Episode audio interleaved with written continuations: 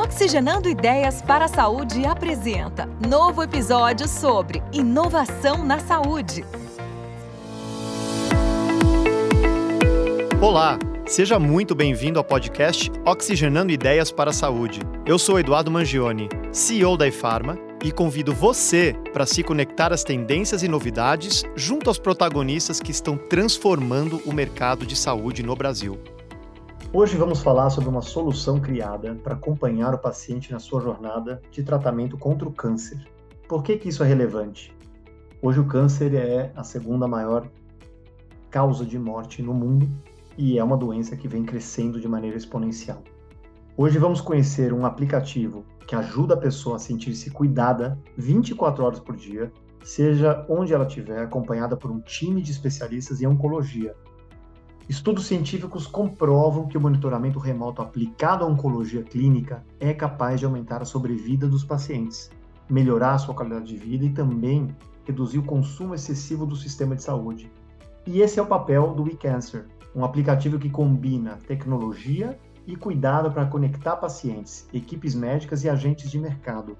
Para conhecer melhor como funciona essa tecnologia e como ela tem auxiliado as pessoas, vamos começar hoje com César Filho, CEO e cofundador da startup WeCancer.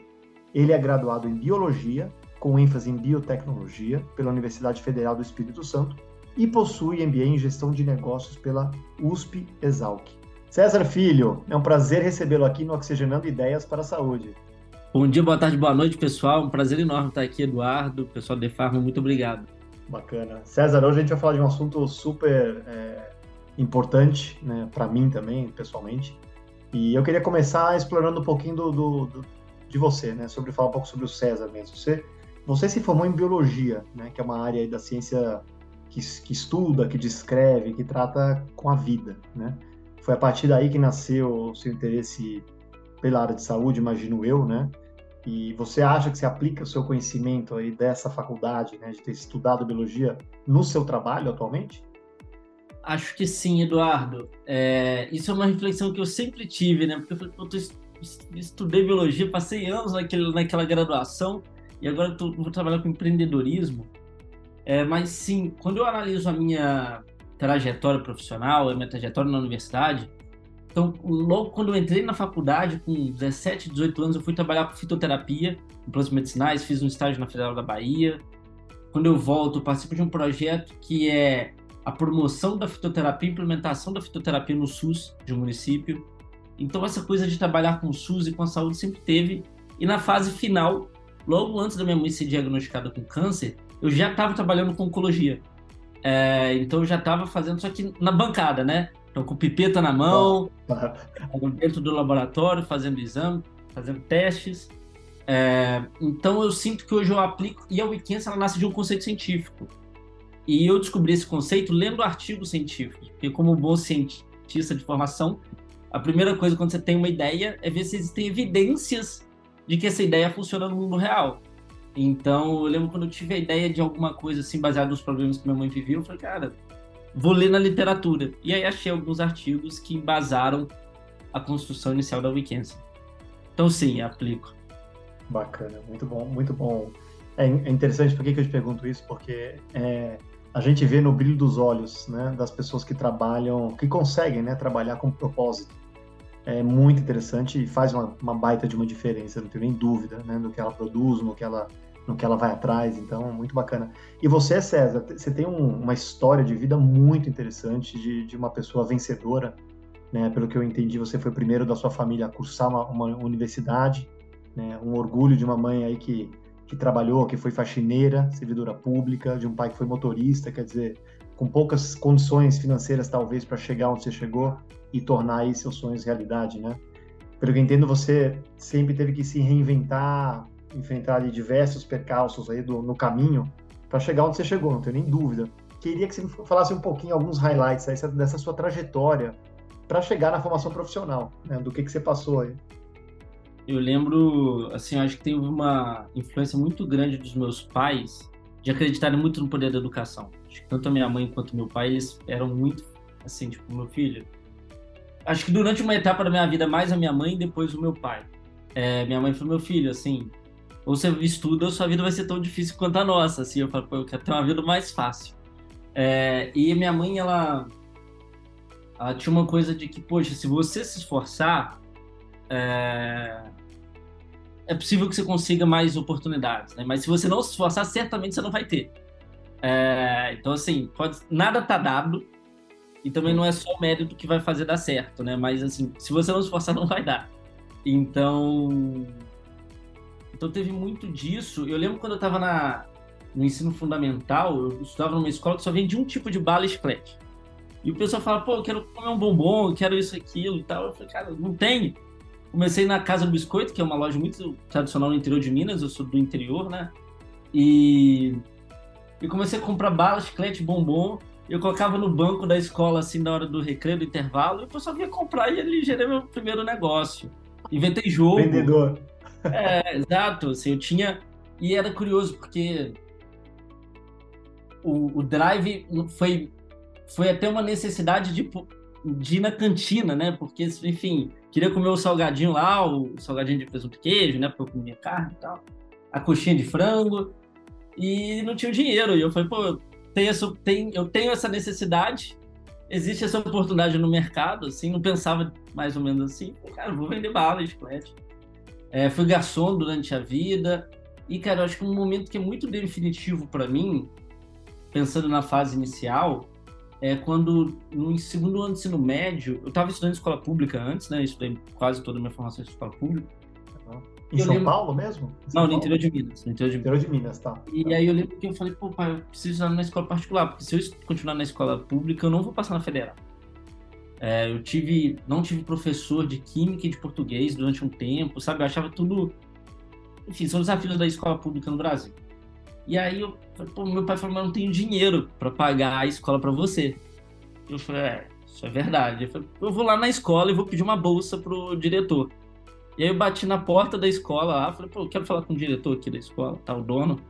Aí fui conversar com o dono e falei, olha, é, eu quero muito estudar aqui, eu não tenho condição de estudar aqui, mas se eu estudar aqui, eu tenho quase certeza que eu vou passar na federal. E vou passar na universidade pública e você vai conseguir usar isso nas suas propagandas depois aí, tá? E aí, porque em universidade, em cidade do interior, é muito comum as escolas fazerem propaganda baseada em aprovação de vestibular, né? Aprovei ah, medicina. também, em São Paulo também, sem dúvida. E aí eu falei, aí ele riu, assim, ele me deu uma bolsa super legal. A minha mãe, para complementar a bolsa, ela tinha que trabalhar na escola sexta-feira. É aplicando as provas lá, ajudando na aplicação, e eu consegui estudar. E lá, assim, tem uma coisa, até tem um estudo que mostra isso, que pessoas pobres que convivem com pessoas ricas têm maior chance de ascender socialmente do que pessoas pobres que só convivem com pessoas pobres. É, isso é evidência científica empírica. Isso tem muito a ver com suas referências, né? Não tem Pô, nem dúvida. Exatamente. Não tem a ver com o dinheiro em si, mas tem a ver com a referência. Exato. Eu tava lá pô, convivendo com o filho do médico, com o filho do empresário, com o dono do mercado. Eu via lá, pô, pô então o pai dele fez engenharia, passou. A minha perspectiva foi elevada.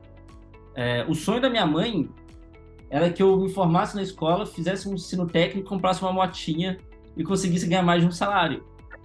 É, se eu fizesse uma faculdade local, tava ótimo. É porque ninguém tinha feito faculdade antes. Meus pais não fizeram, meus filhos não fizeram, meus filhos não tinham feito. Então, fazer uma faculdade, mesmo na cidade, já seria ótimo. E quando eu fui para a escola particular, eu falei, cara, um monte de gente querendo ser médico, um monte de gente querendo ser engenheiro, um monte de gente querendo ser o que quiser, mas querendo, desejando e sonhando. Eu falei, pô, eu também quero sonhar, também tenho direito de sonhar e vou passar. E aí passei na universidade pública, né? Passei em Alegre. E então, assim, foi muito difícil para Acho que a trajetória para entrar na universidade foi difícil, depois para empreender, não sendo, assim, eu estava na faculdade quando tive a ideia da Weekend, então, pô, viabilizar o Weekend também foi um puta desafio. E você, quando você passou na, na Universidade Federal, você chegou a falar pro diretor lá de novo? Falou, ó, viu só como pagou o investimento? Falei. E depois, quando algumas coisas aconteceram, eu voltei a falar com ele também. Que legal. Baita orgulho, é. né? Baita orgulho. É, assim, eu acho que eu só tô aqui hoje porque muita gente ajudou. É, é, não é uma vitória. Muita gente ajudou, mas eu te comento, você teve muita proatividade. Né? Você correu atrás, as coisas não caíram no seu colo, né? Como, como não cai. Mas é coletivo, é uma vitória é, coletiva. É, é. E, e, e, aí, continuando essa sua história bonita, né? Quer dizer, mesmo sem condições, você depois disso foi fazer faculdade e tal, e em algum momento esse seu esforço te levou para os Estados Unidos, né, em busca de mais conhecimento para empreender especificamente. Como que você deu, como se deu essa virada de chave aí na sua carreira? Com uma perna quebrada. É... eu vou te contar assim, minha mãe, então vamos lá. Eu fiz o, o primeiro ano de faculdade, comecei a trabalhar com pesquisa científica, fiz estágio na Bahia, voltei, estava fazendo pesquisa e comecei a ficar um pouco desanimado com a universidade. Um pouco. Eu comecei a me perguntar o que eu ia deixar de legado, né? Com 20 anos, eu lembro de um dia acordar e falei, poxa, eu vou para a faculdade, mas qual é o objetivo de estudo? Meus pais estão se matando para me manter aqui. Eu também estou ganhando bolsa, vivo, não, tô, não vivo bem. É só para te contar, o Edu, o primeiro aluguel que eu paguei na faculdade era 65 reais. Meus pais mandavam 200 reais por mês. É, e eu tinha que achar jeitos ali de conseguir o restante. Mas era, o aluguel era barato, é uma cidade interior, tá, gente? É, então, assim, eu morava, na, fiz faculdade numa cidade de 20 ou 25 mil pessoas, que eram 3 mil estudantes. Então, assim, é uma cidade mais barata, obviamente, interior do Espírito Santo, só para contextualizar todo mundo. E. Então, assim, eu falei, pô, tô gastando dinheiro, isso daqui que eu quero, tanquei a faculdade é, comecei a me envolver com projetos sociais, fundei um coletivo, co-escrevi uma lei com o vereador da cidade é, e decidi voltar para graduação. Eu queria muito estudar, enfim, senti que eu queria ajudar pessoas e queria trabalhar, ajudar pessoas trabalhando na saúde. Eu voltar para graduação e tudo mais. É, e naquela época minha mãe ficou doente. Minha mãe descobriu um câncer. Na... Assim, eu fiquei muito abalado emocionalmente com o câncer da minha mãe, e comecei a o que eu posso fazer para poder ajudar os pacientes. É, comecei a ficar com aquele sentimento e ao mesmo tempo também eu queria colocar toda a minha energia e toda aquela dor em outras coisas. Então eu ajudei a construção do movimento Empresa Júnior. Eu não tinha empresa júnior no campus, então foi quando eu conheci o conceito de empreendedorismo. Naquela época eu conheci a Fundação Estudar, me ajudou muito na minha trajetória. Eu, certamente é uma das organizações que eu considero chave para ocupar o lugar que eu ocupo hoje. É... Então, como que eu posso dizer? Foi. Eu tava, tava, me, tava me inspirando em muita coisa, tava ajudando a construir movimentos, minha mãe doente. E quando minha mãe faleceu, eu falei, poxa, eu vou construir uma solução para ajudar os pacientes. Porque com essa dor eu não vou ficar. E na época eu pintei na parede do meu quarto um mantra budista chamado Om Mani Padme Hum, quer dizer da lama nasce a flor de lótus. É, a flor mais bonita do Oriente nasce na lama. E eu falei, poxa, isso tem toda a coisa da que pode nascer algo bom naquela dor que eu estava sentindo. Naquela de... diversidade toda, né? Naquela dificuldade toda. Né? É algo bonito. Né? E, dito nasce a ideia de construir uma, uma solução e aí vem pro pé quebrado. Eu sou atropelado, eu estava andando de bicicleta na cidade, fui atropelado, quebrei meu pé, fui para Minas cuidar. É... E quando eu tava lá, eu tava construindo os primeiros protótipos, eu tava desenhando os protótipos no canva.com lá, fazendo as coisas. E apresentei aquilo para um amigo meu de Vitória. Ele falou: Cara, acho que você tem ideia de uma startup.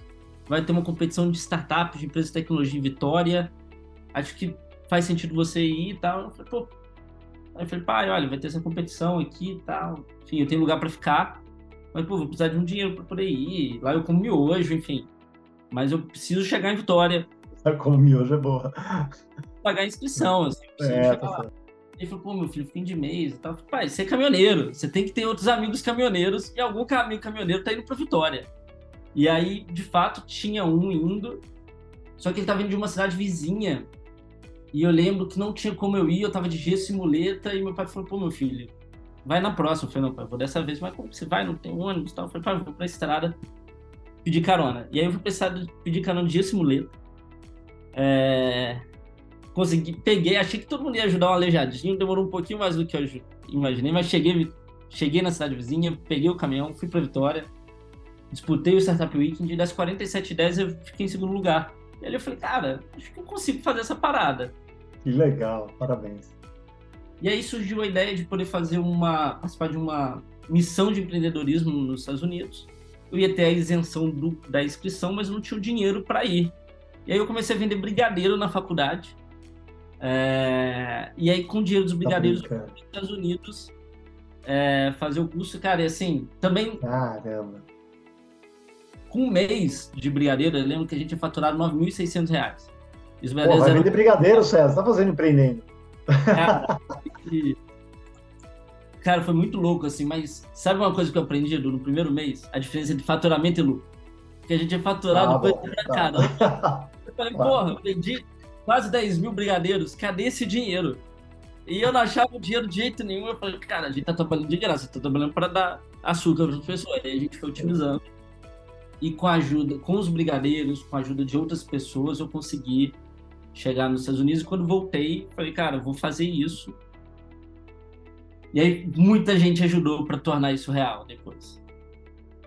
Que bacana. A sua história é cheia de cheia de, de percalços, de dificuldades, né? Mas é, te conhecendo pouco ainda, César, mas eu falo, você é um vencedor, cara, você é um lutador e gostaria muito que as pessoas se espelhassem nisso aí, porque nem tudo na vida é fácil, nem tudo a gente escolhe, né?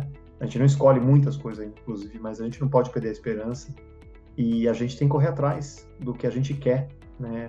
Se graças a Deus você foi um teve uma cabeça boa, né, para enxergar, para correr atrás, para né, ter um protagonismo diferente. Então, parabéns mesmo, viu?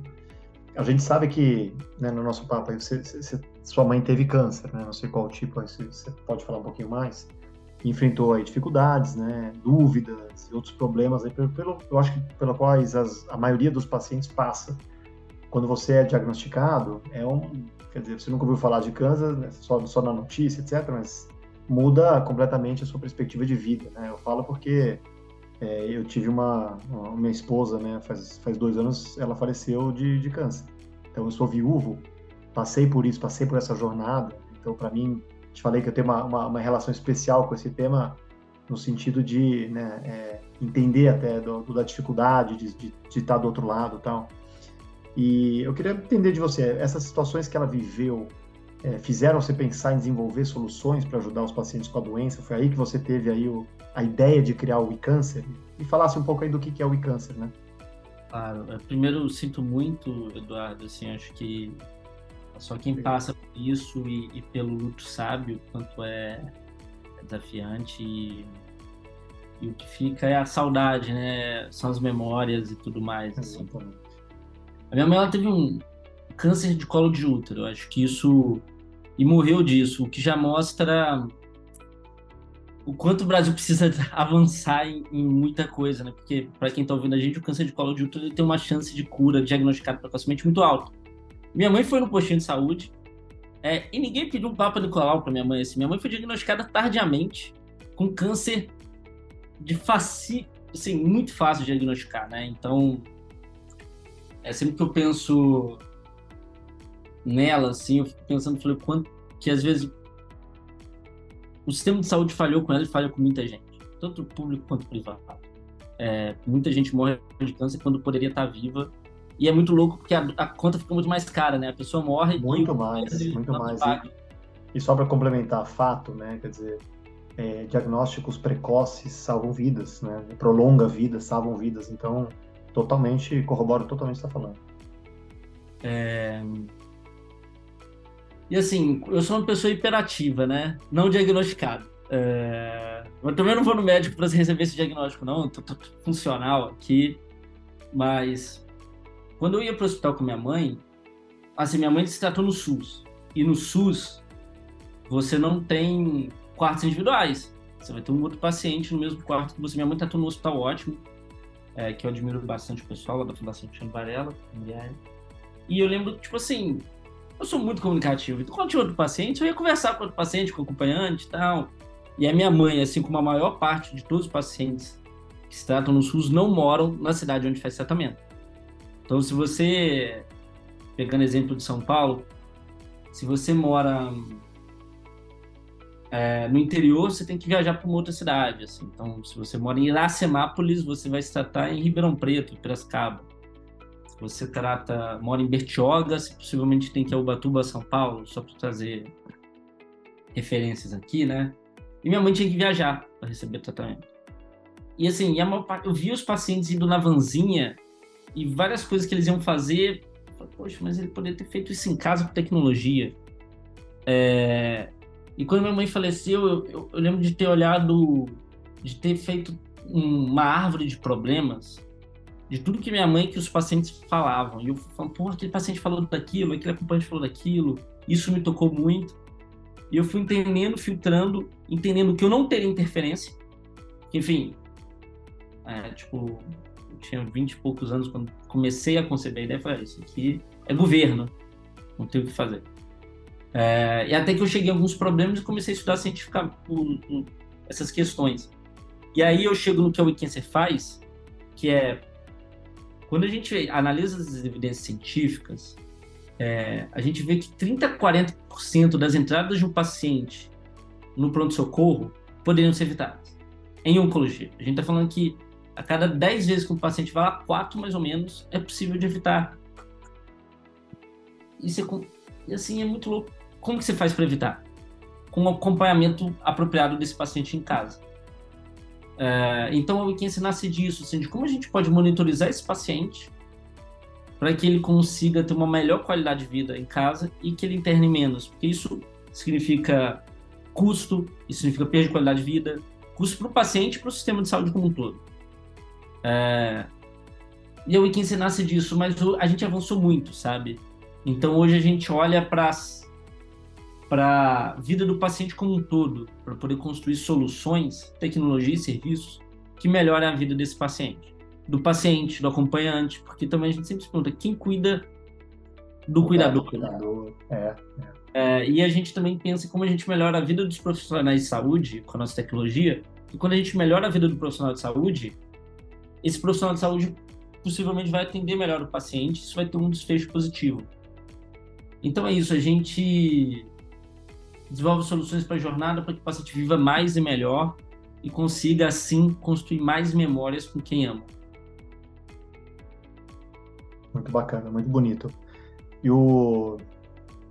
hoje a gente vê, né, câncer ele, ele já é a segunda é, doença que mais, mais mata no mundo. Né? Só perde para doenças cardiovasculares, que foi sempre a número um. Né? E o ritmo de crescimento tem sido assustador. Né? Eles têm até uma estatística que é, o câncer de mama, por exemplo, ele logo, logo vai passar, inclusive, doenças cardiovasculares em mulheres, né, vai ser o número um. Então tem crescido, é, é muito relevante, quer dizer, todo, você tem todo o poderio da indústria farma também olhando para specialty drugs, né, que geralmente tem aí como um dos principais focos ou né, a oncologia, o câncer, o tratamento do câncer, né?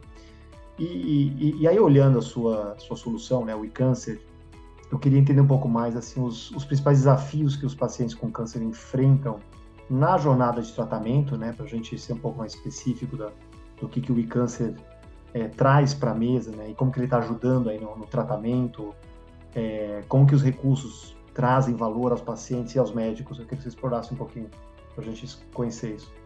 Claro. É... Então, vamos. Eu queria fazer um exercício aqui de reflexão para todo mundo que está ouvindo. É... Imagina que você está lá bem e de repente alguém fala que você tem, você recebe um diagnóstico, você passa a ter um CID é, oncológico de qualquer tipo de câncer. Existe uma um medo enorme que muitas pessoas ainda enxergam como uma sentença de morte. Aí, como você mesmo falou, é a segunda doença que mais mata no mundo.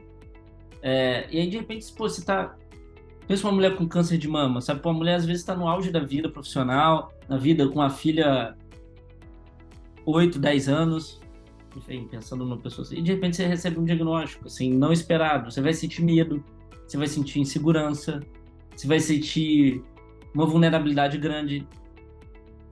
É... Aqui é importante lembrar que tem um estudo que mostra que, se eu não me engano, 79% das mulheres são abandonadas pelos companheiros quando tem câncer de mama. É, isso, é um, isso é um dado que eu acho que é importante trazer. Qual, quanto que é? Quanto? 79%. 79%? Pode ser enganado, talvez seja 74, 70... Não, ok. Quer dizer, 7 em cada 10, vamos dizer assim, né? 7 em cada 10. É... Então, assim, eu acho que é importante a gente lembrar disso, porque... E aí eu acho que isso é uma outra reflexão sobre quanto... É... Sobre machismo e sobre esse lugar, enfim, sobre essas reflexões que, os, que nós homens precisamos fazer. É, Então essa mulher, ela, ela tá enfrentando, pô, ela começa a enfrentar, o, fazer o tratamento, que demanda uma coragem, pô, começa a perder cabelo, começa a ter vários efeitos adversos, você começa a vomitar, você começa a ter náuseas, você começa assim, a emagrecer, suas unhas quebram. Então, assim, são muitos desafios. É o medo da morte, insegurança, falta de informação. E então são todos esses problemas, né, que vão dos aspectos nutricionais aos aspectos físicos, psicológicos, espirituais até. É...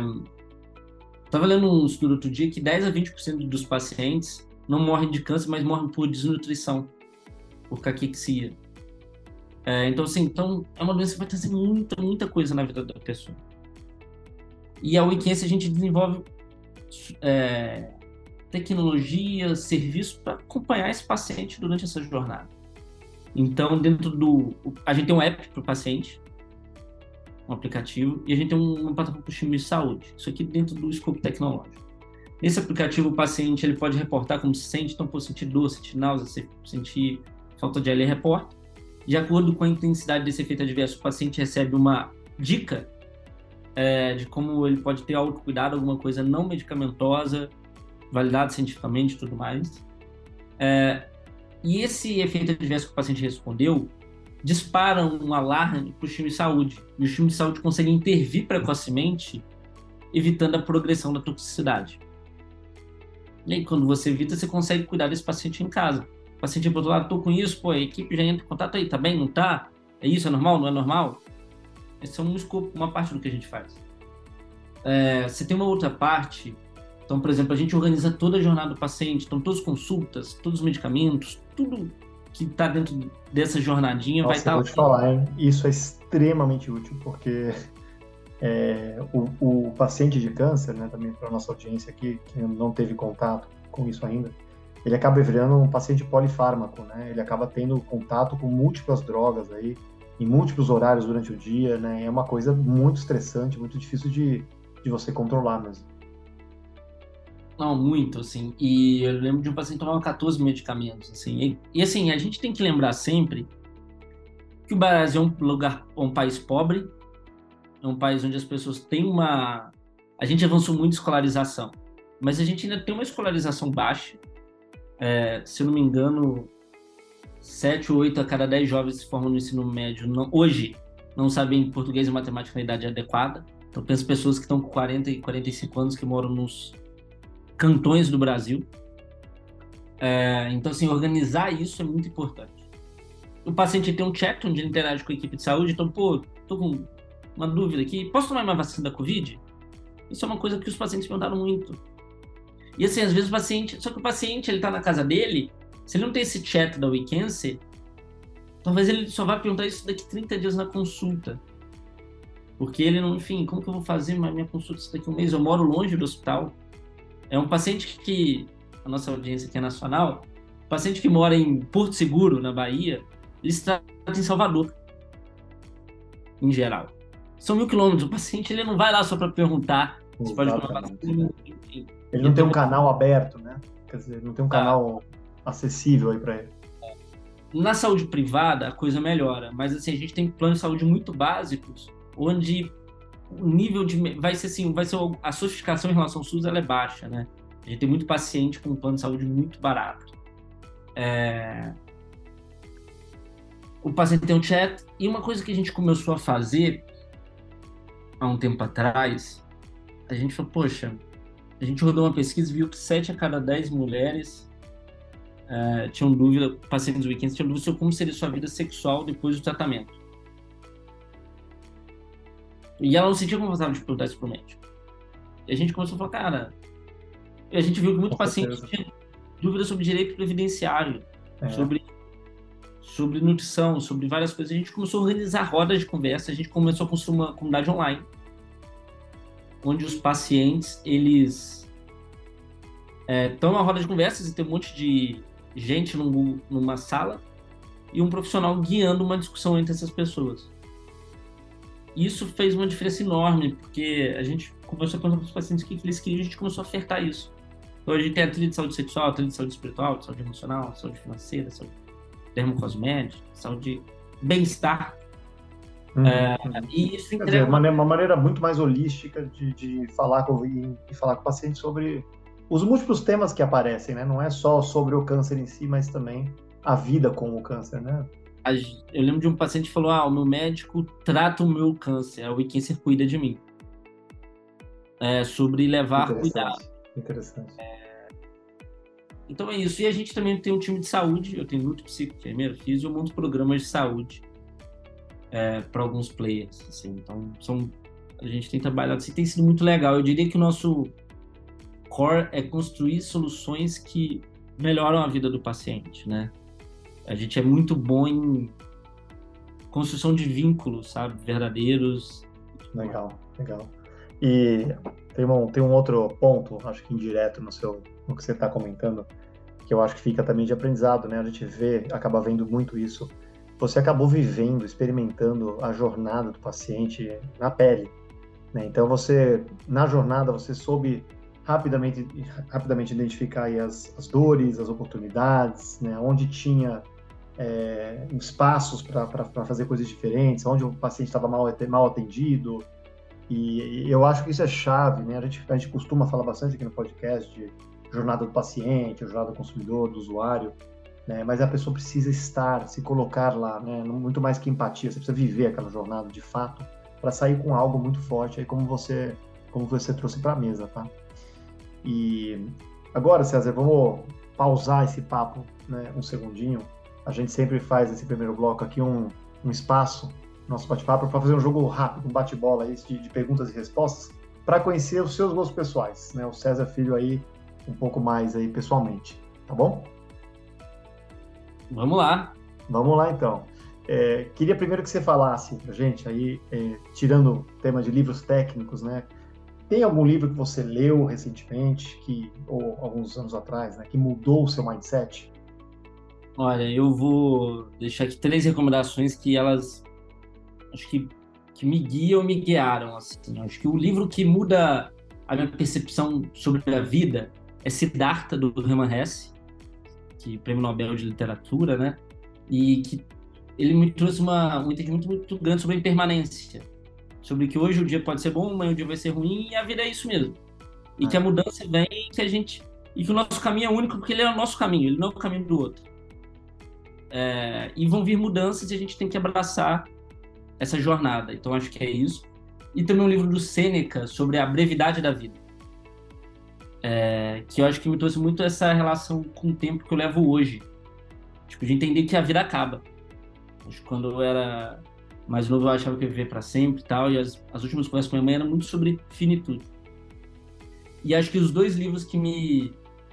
Então, esses são livros, eu diria, filosóficos que me ajudaram e tem dois livros que estão impactando, impactaram muito a minha forma de ver o mundo, minha forma de ver nego, os negócios e a sociedade, que é a trilogia Escravidão, do Laurentino Gomes, que eu acho que me trouxe um outro olhar sobre o Brasil é, e sobre o legado perverso que a escravidão deixou nesse país, a importância de corrigi-lo. E o livro Ideias para Adiar o Fim do Mundo, do Ailton Krenak, que acabou de ser é eleito para a Academia de Letras e foi um livro que me trouxe muitas provocações sobre sustentabilidade, sobre a necessidade da gente repensar muita coisa na nossa sociedade para que haja futuro. Muito legal, muito legal. Não é você isso aí que eu li aqui. Adorei. Um, um, pouco do espiritual, um pouco de filosofia de vida, né, e um pouco da prática aqui, de provocar as ideias. Muito bom. E séries, você gosta, você costuma assistir séries? Você tem alguma preferida ah, eu... que você gostou, quer indicar? Eu tenho duas séries que, da Apple TV é, que, me, que eu gostei muito. Acho que Severance, que em português é Ruptura, que é eu uma série. achei muito boa. É muito boa, é muito boa. Muito assim. boa. A diferença entre, tipo assim, desligar o cérebro quando entra no trabalho, religar o cérebro quando sai. Cara, isso é. Isso pra mim trouxe várias provocações. E uma outra da Apple TV que chama. É uma minissérie, são só 10 episódios, chama Extrapolations, que fala sobre o futuro e sobre as mudanças climáticas eu acho que ele me, com muito embasamento científico, ele me ajudou a entender para onde a gente está indo e o quanto a gente precisa mudar de rota para que a gente não vá para aquele lugar. Legal, legal. É, tem, tem, uma grande parte da nossa audiência aqui que são pessoas que estão começando a carreira. Né? Então é bacana a gente sempre falar dos insights né, da, da, sua vida, né, da onde você teve grandes mudanças, o seu protagonismo. Eu acho que isso aqui é muito bem-vindo, é, é, é, uma joia para quem está escutando, né? E, e, pode abrir caminhos para a pessoa reaplicar um pouco do que você trouxe para a mesa, eu acho que é bem bacana. E eu queria perguntar uma outra coisa, né? Tem, tem algum fato do ecossistema da inovação na saúde é, que te marcou, ou, ou que você considera muito impactante aqui no Brasil? Pô, boa pergunta. É, eu acho que quando eu penso no ecossistema de inovação, eu vejo um ecossistema muito colaborativo. Eu acho isso muito legal no ecossistema de saúde brasileiro. Mas eu acho que ele ainda também ele ainda não atingiu um platô de maturidade. Eu acho que por, quando a gente pensa em discussão de inovação em saúde, isso ainda está muito centrado em São Paulo, em alguns centros. Não é uma coisa quando eu vou para o interior de Minas, as pessoas não estão falando disso. Não estão falando sobre IA na saúde. Não estão falando eu vou em hospital que não tem prontuário eletrônico. É, se chover, molhar, acabou, acabou todos os arquivos. Tá. Então, então eu acho que eu lembro de um evento, é, Edu, que tava eu, a Lívia, que era da Cuco, o João Gabriel Alckmin, da Vita, da Vita, o Mário da Kidop, é, uma galera, assim, a gente estava começando e é, eu sinto que a gente avançou muito mas eu acho que a gente precisa trabalhar muito educação de mercado para que a gente avance na digitalização da saúde, sabe? Os médicos, os profissionais precisam ter cada vez mais entendimento sobre a importância disso para a melhoria da vida dele, qualidade de vida, enfim, e claro, do serviço. Claro, claro, claro. E aproveitando a pergunta, né, um, quer dizer, uma vertente dessa pergunta para a gente fechar esse bloco, tá? Qual que você enxerga como o maior desafio da saúde no Brasil hoje? eu acho que é falta de confiança, pensando rápido aqui. É, a gente tem players com interesses antagônicos é, e que tem uma falta de. Nenhum confia no outro, sabe? Então o hospital está brigando com o plano de saúde, que está brigando com a farma, que está educando o médico, mas influenciando, e você tem ali interesses que eles não são. Muitas vezes, algum, alguns hospitais o médico recebe por produtividade, e aí você começa a ter um monte de interesse meio perverso que, por exemplo, a Wikiense reduz a hospitalização, mas se reduz a hospitalização, reduz o faturamento. Mas o cara tem uma meta de faturamento. Mas o plano quer que ele reduza a hospitalização porque ele quer um uso mais racional do sistema, que senão quebra. E a farma, que então assim, e, muito medicamento. Cara, é, é uma situação complexa, a gente precisa avançar em, em confiança, transparência, eu acho que isso faz por dados. Só adicionando um, um, outro ponto aqui que eu acho que é importante. É, quando a gente fala do SUS especificamente, eu acho que falta gestão, falta a gente conseguir interligar os dados, mas também falta orçamento. Que eu acredito, cara, é um milagre o que a gente faz. A quantidade assim, a gente faz vacina, SAMU, muita coisa, atenção primária, secundária, terciária. E ainda consegue ser um dos melhores do mundo, hein? Com, tudo isso, com todos os desafios pela frente. É. Cara, a gente fala, não, tem que melhorar a gestão, tem. Mas assim, quando a gente vai olhar no detalhe ali, o que a gente investe per capita é, é nada, é nada, assim, tipo, e, então acho que a gente precisa avançar numa discussão de ampliar o orçamento, mas também ampliar a gestão para não ter desperdício. Perfeito. E concordo com o que você comentou em termos do um dos pilares aí do que a gente chama de value based care, né, que é a gente conseguir otimizar é, um pouco o, o ecossistema que o paciente está inserido para que a gente devolva né, um pouco para o paciente barateie e dê mais acesso a tratamento, a, a, a saúde em si, né, é, um dos pilares, sem dúvida, é os incentivos alinhados. Né, e hoje é muito claro, é muito nítido que é um dos grandes problemas que a gente enfrenta, né, ter incentivos que são completamente contradizentes ou desalinhados entre, entre os players do mercado. Tá? Então, excelente resposta, né, acredito bastante nisso também. Agora, na segunda parte, vamos falar um pouco mais sobre negócios, inovações e jornada contra o câncer. Bem-vindo de volta, César. Obrigado, pessoal. Obrigado, Edu. É, vamos lá para essa segunda parte, então. Vamos lá. César, primeiro eu queria é, perguntar como que tem sido a aceitação dos oncologistas, dos hospitais, para soluções trazidas aí pelo WeCâncer? O mercado das clínicas está mais receptivo para as inovações que a tecnologia pode oferecer aos tratamentos? mas eu acho que melhorou bastante. É, eu vou contar uma rápida anedota aqui. Eu fui. Quando eu estava começando a Weekend, é, eu lembro que ia ter um evento de oncologia em São Paulo. E eu falei, caramba, vou nesse evento e tal. E eu estava com os meus protótipos, eu imprimi as células do aplicativo, o aplicativo não existia ainda. Eu imprimi, coloquei dentro de uma pastinha e carreguei debaixo do braço para esse evento. E aí eu lembro que eu cheguei lá, tal, aí eu, vários oncologistas falaram, tal. E aí eu cheguei para um oncologista no final, assim, e falei, poxa, doutor, aqui eu sou César, tal, baseado nesse, nessa evidência científica, eu tive essa ideia aqui, tal, para monitorizar o paciente. O médico falou assim para mim, se isso fosse bom para o meu paciente, eu saberia. E devolveu o material e não olhou. E aquilo me destruiu por dentro, porque eu, eu tinha. Eu acho que eu te pedi dinheiro emprestado para poder ir para São Paulo, para poder ir naquele evento. E o médico nem considerou o que eu estava falando. Ele simplesmente falou isso e virou de lado. E eu fiquei muito triste. Só que tem um painel do Drauzio Varela, e eu falei, pô, vou esperar o Drauzio falar, porque ele é um. Enfim, quero ouvi-lo e depois vou tentar falar com ele. Uma baita referência, né? Exato, assim, uma pessoa muito humana, né? E aí eu fui apresentar o Weekends para ele e falou, meu filho, isso é muito importante. Que os pacientes precisam disso, etc, etc. Parabéns. É, que, que surjam mais jovens como você e tal, etc. E aí eu fiquei muito esperançoso e aí, o, o Drauzio me devolveu toda toda a minha esperança ali e me fez continuar. Eu tô falando isso, essa história, porque é o seguinte, existe uma descrença muito grande sobre tecnologia no meio médico. Lembrando, gente, que até antes da pandemia, a telemedicina era proibida no Brasil, pelo CFM. Acho que é importante a gente colocar em perspectiva que era, que era proibida e mesmo durante a pandemia tinha a ideia de que seria temporário. É, então, assim, a gente estava vivendo aquele lugar onde é o órgão máximo achava que não, poder, que não era importante no país de dimensões continentais como o Brasil. É... Então existia uma desconfiança, só que médico, a maior parte dos médicos acredita em evidência científica. E o oncologista, ele acredita. O oncologista é um médico, em geral, muito estudioso, muito estudioso, que estuda a vida inteira e, e dar valor às evidências. E, e aí começam a surgir evidências ao redor do mundo de que a tecnologia melhorava a vida do paciente, aumentava a sobrevida, reduzia custos.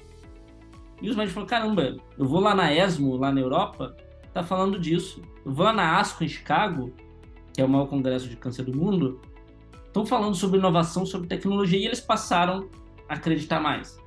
Então, acho que tem essa tem essa construção das evidências que foi acontecendo ao longo do tempo e convencendo os médicos, mas ao mesmo tempo eu acho que há uma matura, maturidade maior do sistema, o ecossistema de saúde, de inovação em saúde no Brasil. Então, poxa, o Einstein tem uma incubadora, o AC Camargo está abrindo uma, você tem a Arena lá do pessoal de Barretos, é, o pessoal do Sul, enfim, lá da Universidade Vale do Taquari Rio Pato tem feito um trabalho, o pessoal do ICC, lá do Ceará, então, assim, você começa a ter um movimento e a pandemia acelerou muito, né? Eu acho que. Sem dúvida, sem dúvida. Eu, eu também vejo esse movimento de, de, do crescimento de incubadoras, né? De, desse trabalho de, do que a gente chama de Open End Innovation, né? De que os, os grandes pesquisas de momentos de, de grandes laboratórios ou, ou mesmo centros aí hospitalares, etc., abrem suas portas para não pensar que inovação só vem de dentro, né? Só deles, mas também puxar startups, inovações aí que estão na rua, que eles possam usufruir e até ter resultados mais rápidos também, né, na incorporação dessa tecnologia. Mais barato, né? Porque barato, eu... com certeza. E mais ágil, né? Mais ágil e ah. mais barato, exato. Né? E, e, César, você consegue compartilhar alguma história? A gente sempre pede isso, que eu acho que é, exemplifica melhor, humaniza mais né, o que a gente traz para a mesa quando a gente fala, por exemplo, do e-câncer. Você tem alguma história, um case ou alguma pesquisa sobre os pacientes que usam a solução? Tá. Eu vou trazer dados e depois eu vou Isso. contar uma... A gente aqui é data-driven, então a gente quer sempre puxar os dados. Então vamos lá. A gente rodou uma pesquisa com os pacientes acompanhados pelo time da Wikense e a gente conseguiu 96% é, de aumento na qualidade de vida do paciente, 94% aumento de aderência ao tratamento, 98% dos pacientes se sentiram mais seguros psicologicamente, e 100% dos pacientes confiam na WeCancer enquanto companheiro de jornada. Então, esses dados são muito sólidos do, do, do, impacto que tem na vida de um paciente. Né? A gente melhorou a qualidade de vida, ele aderiu melhor ao tratamento e sentiu mais seguro psicologicamente.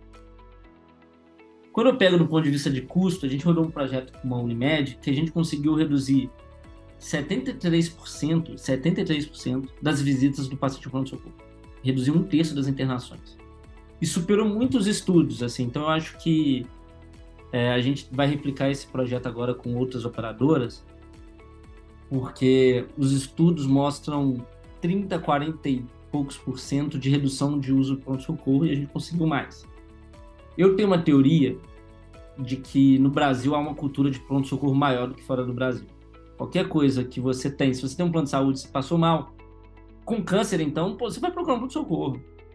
É... Isso é real, né? Em teoria. Certeza absoluta. Então, assim, se você, poxa, tem um canal de atendimento você... e ele te soluciona suas dúvidas, você não vai para pronto-socorro.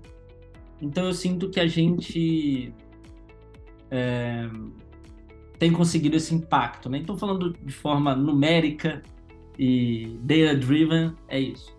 Pensando agora em história, eu vou trazer a história de uma paciente do SUS, é, mas a gente tem muito paciente, mais da metade dos pacientes da Weekend são saúde privada, é, 52%. Mas eu quero trazer uma história de um paciente SUS que mostra, acho, um impacto profundo. É, então vamos lá, essa é uma mulher que mora em Parelheiros, isso é, para quem não sabe, é extremo sul de São Paulo. Então, se você mora em Parelheiros e trata no centro de São Paulo, dá umas 3, 4 horas de carro, de ônibus, talvez. É isso, é Com muito certeza, longe. é muito longe, muito, muito longe. É, ela é uma mulher negra, mãe solteira, de duas ou três crianças, e é uma faxineira. É... Essa mulher, ela descobriu um câncer, ela estava se tratando, e a gente acompanhou ela durante toda a jornadinha de saúde dela, durante todo o tratamento. E teve um momento ao longo do tratamento que ela reportou e conversou que ela estava com febre. Falou, não, febre em câncer, pronto-socorro na hora. Não tem o que fazer. Pronto-socorro. É, é o médico chegou lá e falou, olha, de pirona mandou para casa. Mandou para casa. Beleza, aí dois dias depois a nossa equipe faz follow-up no paciente para saber se melhorou. Ela relatou que estava com febre. A gente falou, não, precisa ir pronto-socorro. Ela foi e o médico liberou ela. Mandou ela para casa. Continuar com a dipirona. E a nossa equipe, sabendo disso, falou, opa, isso não é normal. Tipo assim, essa paciente está com febre e ela está com febre há alguns dias. Precisa ser investigada. E aí... Até porque, para a gente dar mais contexto, né? O paciente que está em tratamento de algum câncer e tal, ele tem as defesas muito baixas, né? É muito, muito sensíveis, muito baixas mesmo. Então é sempre um ponto de grande preocupação, sem dúvida. É, e, e, assim, e aí a nossa equipe entrou em contato com a instituição. Olha, tem um paciente oncológica com febre. Que é, que é paciente da instituição oncológica com febre. Esse paciente não pode voltar para casa. A equipe lá fez todos. Não, não, não, realmente, não pode ir. Tirou ele para o socorro, avaliou, é, internaram ela tava com um catéter, infectou e ela tava com uma sepse. Ela passou 10 ou 15 dias na UTI. Meu Deus do céu, não acredito. Mas ela se curou da sepse. Tá. Se curou do câncer. E ela, é... depois disso tudo, ela se curou do câncer logo depois. Teve remissão, né? Eu tô falando curado aqui, mas só se descobriu depois de 5 anos. Mas, enfim, ela tava... terminou o tratamento, tava começando a vida, e ela pediu para ir lá no, no escritório. Olha que legal. De saúde me conhecer lá. A gente fez uma recepção para ela, trouxe um. comprou um bolinho, um salgadinho, um suco, né? Porque, enfim, opções saudáveis ali e tal. Trouxemos ela. E ela falou um negócio para mim. Ela, cara, depois, depois eu vou te mostrar a foto, o pessoal não vai poder ver, mas quem for no meu Instagram consegue ver. Ela fez uma miniatura minha de biscuit ah, Muito não acredito. Que legal. Ela me deu isso, ela falou, César, assim, é, eu sou mãe solteira e se eu tivesse morrido, as minhas filhas seriam órfãs. É, e hoje, eu vou para casa e vou fazer janta para elas, é porque a Weekend salvou a minha vida. E aí eu comecei a chorar ali, né? Pô, eu sou super. Então, eu falei, caramba. Tipo, e aí eu pensei não no impacto só na vida do paciente, mas no núcleo familiar dessa é. família. Porque agora as meninas têm uma mãe e continuam tendo uma mãe. Fato, fato. É, que vai fazer a gente, que vai cuidar, que vai levar para a escola, que vai cuidar para que ela possa estudar. E talvez ela melhore de vida e consiga, sabe? Isso afeta. É o impacto geracional. É o impacto na vida de muita gente. Então, acho que essa é uma das histórias que eu. que, que eu mais. que eu mais me emociono, assim, mas teriam várias. Orgulha, né? Esse orgulho, né? Imagina. É. Parabéns. É espetacular quando a gente vê né, o, o nosso trabalho, né, de novo, eu volto para o propósito, né? Servir para um propósito tão, tão forte, fazer uma diferença tão grande na vida da pessoa, né? Parabéns mesmo. E, e pensando no e-cancer, né? Quer dizer, ele é um modelo leve, né? Um modelo na nuvem, imagino, né? Então, de solução de tecnologia, ele facilmente poderia, né, talvez expandir é, as suas soluções aí, pensando em dois caminhos, né? Eu, eu queria escutar de você se você pensa por esse, por esse lado ou é um projeto para o futuro tal. Você pensa em abranger outras condições médicas? Você pensa em ampliar para outros países? Dizer, é, são duas provocações aí para a gente pensar no, no que, que vem, no que passa na cabeça. Edu, se eu fosse, se eu ganhasse um real por toda vez que me perguntam se eu vou trabalhar com outras doenças, eu não precisava nem de M&A. É, não precisava, já, já nem IPO, já estaria resolvendo a minha vida. É, eu escuto muito essa pergunta e acho que é natural que quando você pensa as condições crônicas ali, elas precisam de monitorização, elas precisam de um suporte remoto. Mas assim, a gente na Wikins a gente não pretende fazer outras doenças. É, e aí por, por alguns motivos. Acho que o primeiro, quando a gente pensa numa pessoa que está com câncer de mama, uma pessoa que tem câncer de pulmão, são jornadas diferentes, são origens de tumor às vezes diferentes, por hábitos. Enquanto uma mulher era saudável, outra pessoa era um fumante, quando a gente pensa de cabeça, intestino. Então, são pessoas com perfis muito diferentes, com demandas muito diferentes. Então, assim, existe um oceano de distância entre uma mulher de 40 anos com câncer de mama e uma pessoa com 50 anos com câncer de pulmão. São pessoas diferentes, são jornadas diferentes. É, e a gente quer ser muito bom em cada uma dessas jornadas. E aí eu acho que é muito difícil você fazer asma é, no nível de profundidade que a gente quer entregar, fazer asma cardíaco, é, rim, etc, etc. É, quer dizer, tem um universo muito grande ainda para você aprofundar, para explorar. Pra, né? Ao mesmo tempo, é, quando eu olho para fora, eu vejo muitas soluções nichadas. Você vê a Livon que só faz diabetes. Você tem algumas outras startups que só trabalham com câncer, só trabalham com doenças cardíacas. Porque existe, tipo assim, o paciente diabético é diferente do cardíaco, é diferente do oncológico, e dentro da oncologia tem muitas diferenças. Então a gente pretende se tornar cada vez melhor ter cada vez mais fontes de dado, cada vez integrar a jornada e ter uma visão completa da, do momento que a pessoa teve a suspeita, a ela curar, entender tudo que ela passou, para que a gente consiga ter inteligência e conseguir tomar decisões mais inteligentes no futuro. Ah, e, e legal, bacana. É, não descartaria ainda pensar em, né, em expandir internacionalmente. Talvez, Mas tudo bem, fica a dica aí. É, quem sabe, quem sabe. É, quem sabe, achar parceiros fora. E César, e você acabou de falar bastante de inteligência, né? É, não tem como a gente ignorar agora o, o crescimento e é, exponencial e a importância que tem tomado a inteligência artificial na, na nossa vida, né? nos negócios. É, é óbvio que nenhum negócio pode hoje pensar em não entrar de alguma maneira né, em explorar essa nova onda, esse novo artifício, e eu queria entender é, de você, vocês também lá na Wiccan, vocês estão olhando para a inteligência artificial? Vocês já começaram a incorporar alguma coisa? Sim, é, a gente tem pensado muito, tem trabalhado. Eu acho que tem uma coisa que eu aprendi, eu apanhei, é não acompanhar todo o hype. É, o que, que eu quero resolver com essa ferramenta? É, então, ter uma noção muito prática de qual problema essa ferramenta vai resolver para não sair desenvolvendo qualquer coisa em inteligência artificial que, que vai. Porque eu preciso resolver. Não, não, não, preciso usar inteligência artificial hoje. Time, resolve alguma coisa aí. Não, é o seguinte, olha, existem muitos problemas que a gente está enfrentando é, para poder crescer, para poder escalar. Onde a inteligência artificial pode ser melhor? Quais são os pontos da jornada do paciente, do profissional de saúde, que a gente pode. Beleza, esses são os pontos, interessante. é, qual que tem menor risco? Porque, assim, o chat GPT, para informação médica, se não me engano, ele tem uma acurácia de 70%. É, não, então, peraí. Então, eu não posso... Se é 70%, eu não posso... Você vai ter uma outra que vai ter um, um índice de 82, 80 e pouco lá. Mas, pô, ainda erra. Erra duas a cada dez vezes. Se eu tenho muito paciente, eu vou errar muito. Então, eu não consigo, não posso colocar isso para o meu paciente ainda. Beleza, então não posso colocar para o paciente, vamos colocar para as equipes. Então a gente tem feito muito isso, assim, sabe? Eu fiz um curso de modelo de tomada de decisão da Universidade de Michigan é, e aprendi muito sobre modelos, tomar decisão baseada em modelo. Porque sempre a gente, às vezes a gente tenta, ah, essa ideia é boa aqui, não, mas como que você quantifica e racionaliza? É, melhor, então, né, a tomada de decisão. Tá. É. E beleza, então a gente tem trabalhado com inteligência artificial voltado para os profissionais de saúde. Como que eu melhoro a vida dos profissionais de saúde com inteligência artificial para melhorar o processo, melhorar coisas onde eles gastam tempo, para que eles possam olhar melhor para o paciente. Então isso é o que a gente tem testado aqui internamente e para o paciente a gente tem estudado.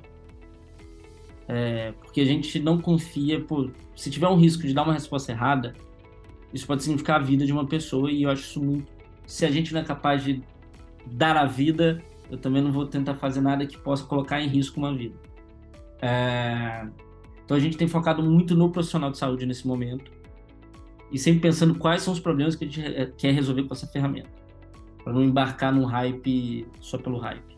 Perfeito, acho, acho super relevante sua dica aí também, porque todo ano tem coisas novas, né? Acho que a inteligência artificial veio provavelmente para ficar mais tempo vai virar um protagonista nos próximos anos, tá? mas lembrando que nos últimos dois anos passamos por Web 3.0, né? É, o tema do, do crescimento do, da, do cripto, né? e, e, e, outras aí que talvez não vingaram tanto, né? NFTs, certo?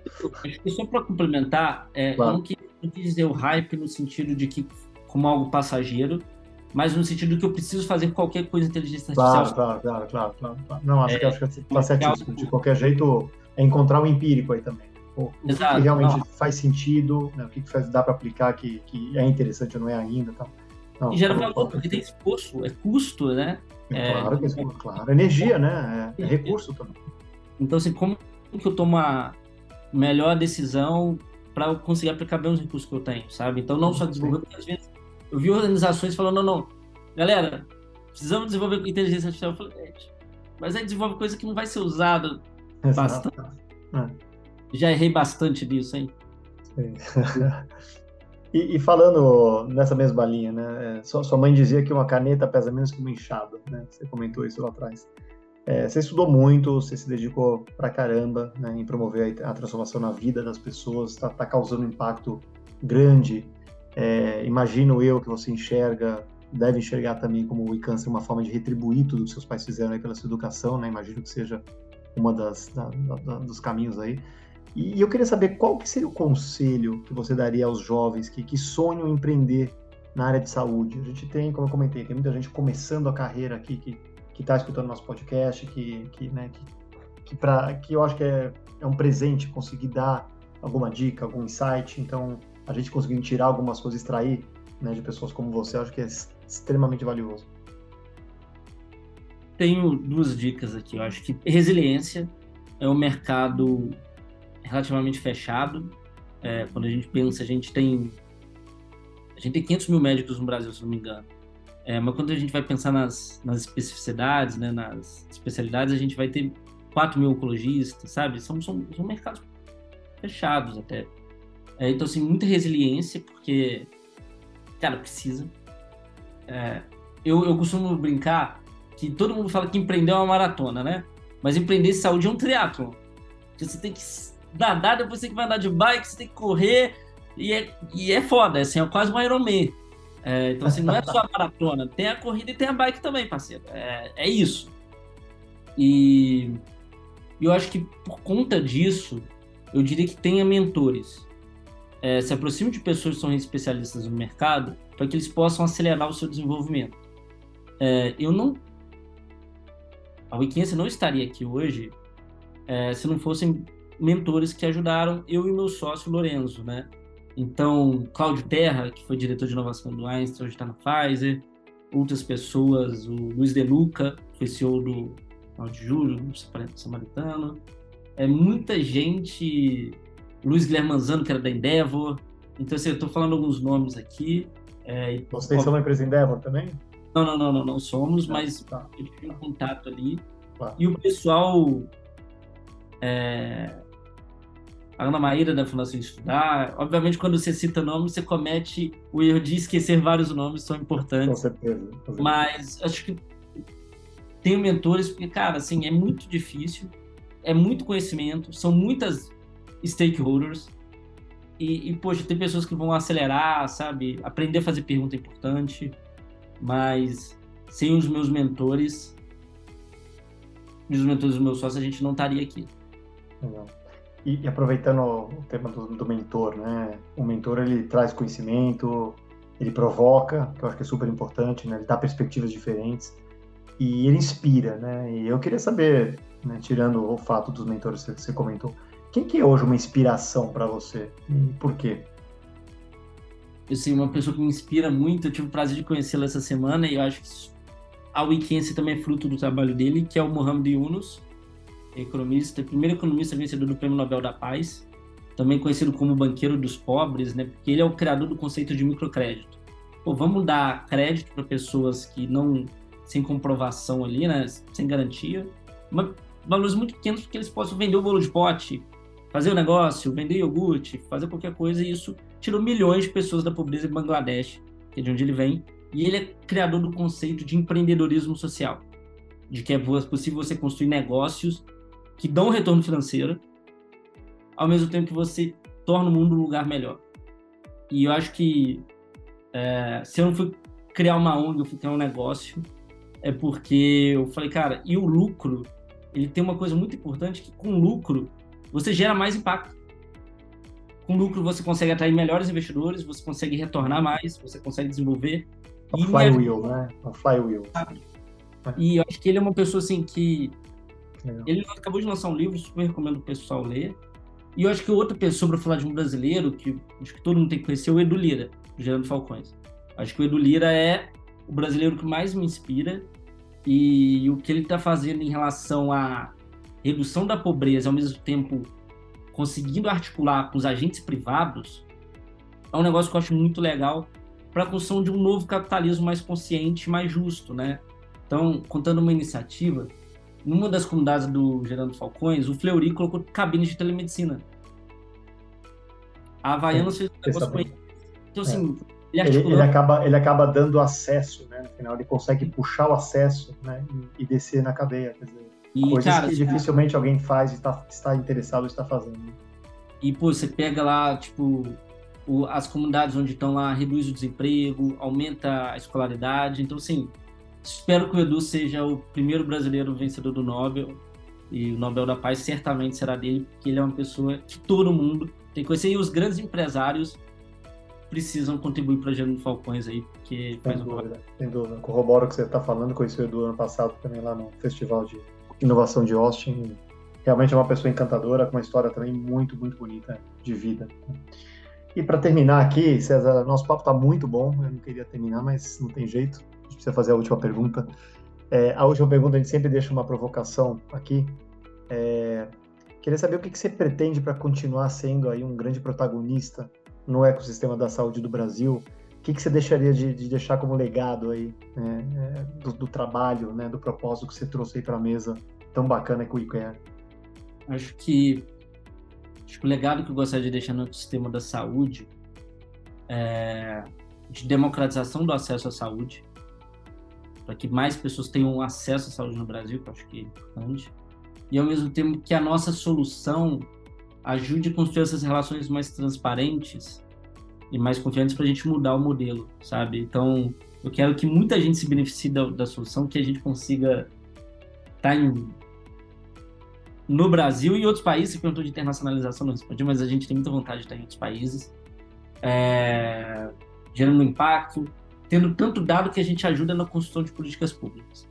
É, então, Acho que isso é um pouquinho do legado aqui que eu quero deixar uma saúde mais justa, melhor para todo mundo, que está na saúde privada e que está na saúde pública. Conversamos com César Filho, CEO e cofundador da WeCancer, startup que está ajudando a mudar a jornada do paciente com câncer no Brasil.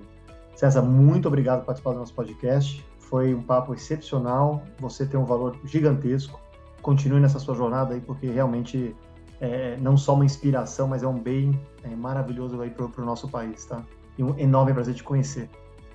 Obrigado, Edu. Prazerzão conhecer você, estar tá participando do podcast aqui. E foi uma conversa super fluida que eu adorei. Enfim, quando quiser outras temporadas, me chama aí a gente conversa sobre outros assuntos também. Espero que você tenha gostado do episódio de hoje. Eu com certeza gostei muito. Continue acompanhando nossos próximos episódios no Spotify, no Google Podcasts e não esqueça de ativar as notificações.